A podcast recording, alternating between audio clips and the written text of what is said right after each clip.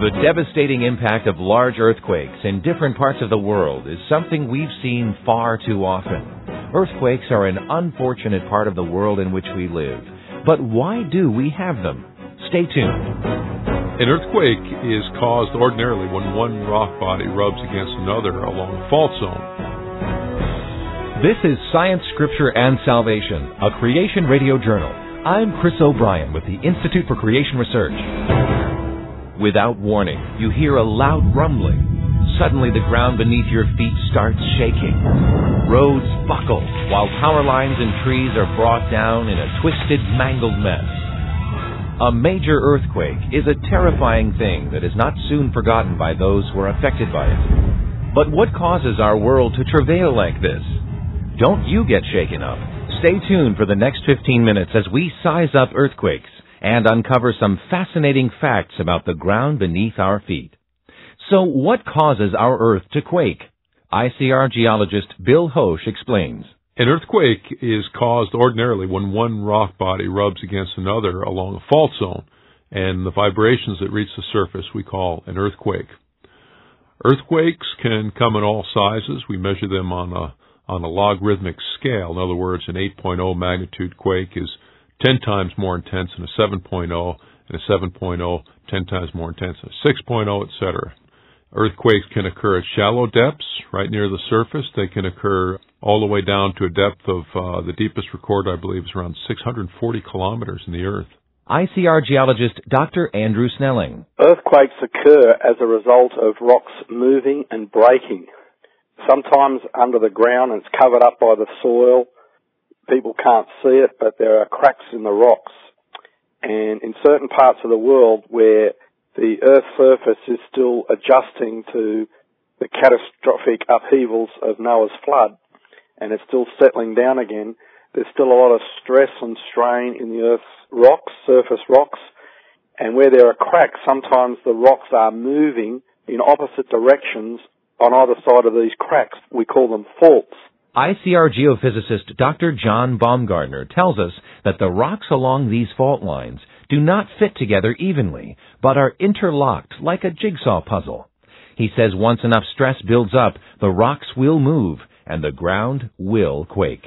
The surface is somewhat jagged, and there are rough pieces of rock on either side that dig into the other side and uh, allow the fault to remain locked. But once the stress reaches a certain level, these uh, jagged spots start to break. And when one breaks, it allows more stress to fall on the next point uh, that's holding the, the fault closed. With that additional stress, that point can break. And so it's like dominoes falling. It just all of a sudden, all of these points, sometimes called asperities, break and you have a jump in the uh, location of the fault one side relative to the other. So in a few seconds, uh, you can have the fault slip by several feet or even tens of feet. Dr. Snelling. You can imagine you get a, a piece of wood and you snap it. You hear the noise and the wood moves and there's a lot of energy given off it, both as sound and as movement and vibration. And so what happens is those vibrations, when the rocks snap, travel through the ground. And so the ground surface starts going up and down as this energy gets transmitted, travels along through the rocks. And some of that energy goes deep inside the earth and it goes so far with the, the vibration, vibrations travel all the way through the earth and out the other side. So, we understand that stresses on rocks along fault zones are what cause earthquakes. But to break it down even further, we need to ask why there's such instability in the earth. Bill Hoesch says the earthquakes we feel today may be residual effects from a much bigger upheaval that occurred during Noah's flood.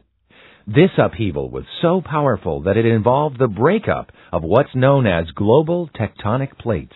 The flood began with a huge earthquake. Sounds like a global earthquake even in Genesis 7:11 when it says that all the fountains of the great deep were burst open in a single day. That's a lot of catastrophe going on apparently on a worldwide basis. when we look at the distribution of earthquakes around the earth, you plot them on a map and you see an amazing pattern. They outline tectonic plates of the earth. Dr. Baumgardner describes some of the devastation caused by the breaking up of the Earth's crust during the period of the flood. The flood involved dramatic tectonic upheaval, and all the high mountains we have today are a product of this tectonic catastrophe that unfolded during the flood. And this catastrophe involved the opening of the entire Atlantic Ocean that we have today, the the Indian Ocean with these blocks of continent moving by thousands of miles in a matter of a few weeks' time. So that involved uh, huge stresses, huge amounts of deformation, and no doubt massive earthquakes as that was occurring. But, as Dr. Snelling points out, the speed at which these tectonic plates moved during the flood is much faster than the rate at which they're moving today. In the past, these uh, plates moved at speeds during the flood of meters per second. Now they're only moving at speeds of centimeters per year. Much, much slower. But even at centimeters per year, over 50, 100 years, you'll have movement of 3, 4, 10, 15, 20 feet on either side of the fault lines. And so the strain builds up as the rock along the fault line can't move apart because they're stuck together. Suddenly they get to the point where they snap. And that's the major means of most of those earthquakes being caused. These large plates of, of the Earth's surface rocks we call the crust that are moving against one another. Throughout history, earthquakes have been responsible for the loss of millions of lives. According to the United States Geological Survey's official records, the deadliest one occurred in China in 1556, where 830,000 people perished. The second deadliest was the 2004 underwater earthquake in Southeast Asia, which resulted in a devastating tsunami. Nearly 300,000 people died in this catastrophe. Of course, Asia is not the only place where powerful earthquakes strike. The biggest measured North American shakeup was in 1964 when Alaska was struck with a 9.2 magnitude earthquake. In California, San Francisco was hit by a major earthquake in 1906, which ruptured 296 miles of the San Andreas fault line. Bill Hoesch tells us of other remarkable and terrifying things that can take place when large earthquakes occur. For example, the 1872 Owens Valley earthquake in California, there was about 15 feet of movement along that fault zone, but along the flanks of the Sierras, this is the eastern Sierras now, sheets of flame were issuing from the sides of the mountain. And we know that this happens today in large earthquakes. When you move that material, all that shaking can release methane gas and it can actually exit from the earth. And with that friction, it can ignite and you can actually get flames from the earth. Isn't that wild? Sand and water also was issued from some of the cracks in other places. So there were cracks that opened up and flames issued from the earth. Imagine that kind of thing. The Mississippi Valley New Madrid earthquake, 1811-1812. This is recognized as North America's largest earthquake. Of course, it was before there was seismograph stations that were built up, so we don't have actual measurements to verify that, but by all accounts, this is recognized as probably North America's largest earthquake. Fissures opened up hundreds of feet long, 20 to 30 feet wide. Water and sand, again, were issued from these openings, just squirting out of the earth. The Mississippi River even ran backwards for a time. Because the earth was rocking so much, it can cause water to move like a like it does in a tsunami. Except uh, here you're in a river situation, so the water was just sloshing around. That's what was going on. It was able to overcome gravity for a time. The normal flow of the river was reversed. Interestingly, we also find records of earthquake activity in biblical history. It seems like all the major events in history, in biblical history, which I believe is the same as earth history, are marked by large earthquakes. For example, the death of Christ was accompanied by a large earthquake. The resurrection of Christ was accompanied by a different earthquake. There was the Amos earthquake referred to in that book of the Bible. Some people think that this is what began the school of the prophets in Israel, a big earthquake in the days of Amos. And even the book of Zechariah talks about it a few hundred years later. And Scripture even warns us of upcoming earthquakes. Future events are certainly going to be marked with earthquakes. In fact, book of Revelation speaks about the ultimate earthquake in which not only the earth, but the heavens also will shake. And we can think of this as a kind of cosmic shakedown. Now, the question that people sometimes have is Is the intensity of earthquakes and their frequency increasing over, say, the past few decades? Because we know in Matthew 24 that Jesus predicts his second coming will be accompanied by earthquakes, doesn't it? Earthquakes in diverse places like birth pangs, building in intensity, is the kind of picture I get as that day approaches.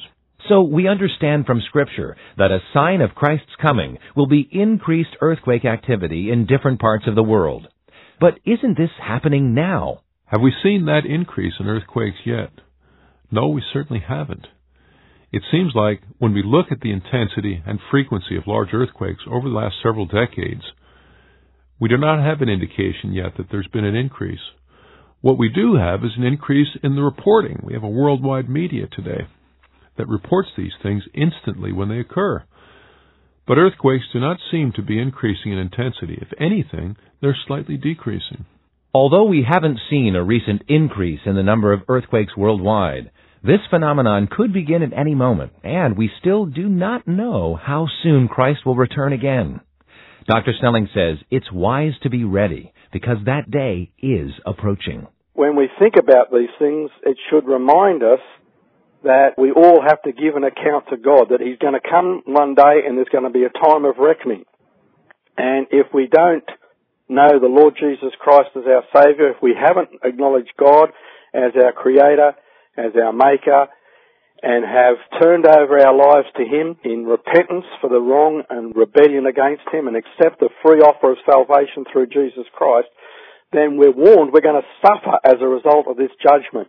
But if we've put our faith in Him, just like Noah had built the ark and was rescued, then Jesus Christ is our ark and He's going to rescue us from God's judgment to come.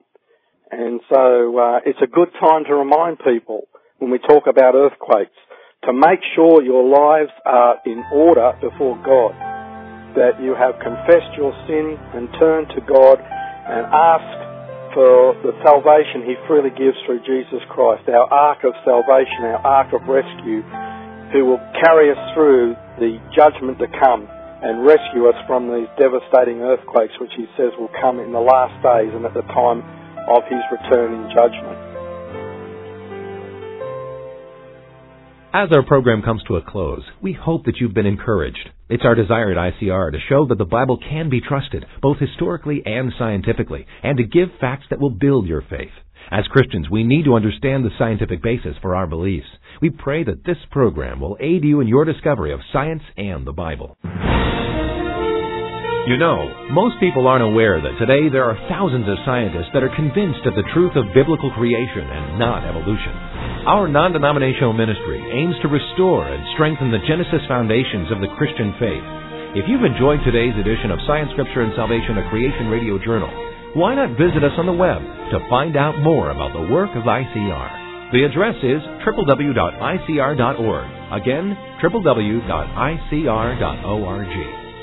Science, Scripture, and Salvation, a Creation Radio Journal, is a production of ICR. For the Institute for Creation Research, I'm Chris O'Brien. Thanks for tuning in.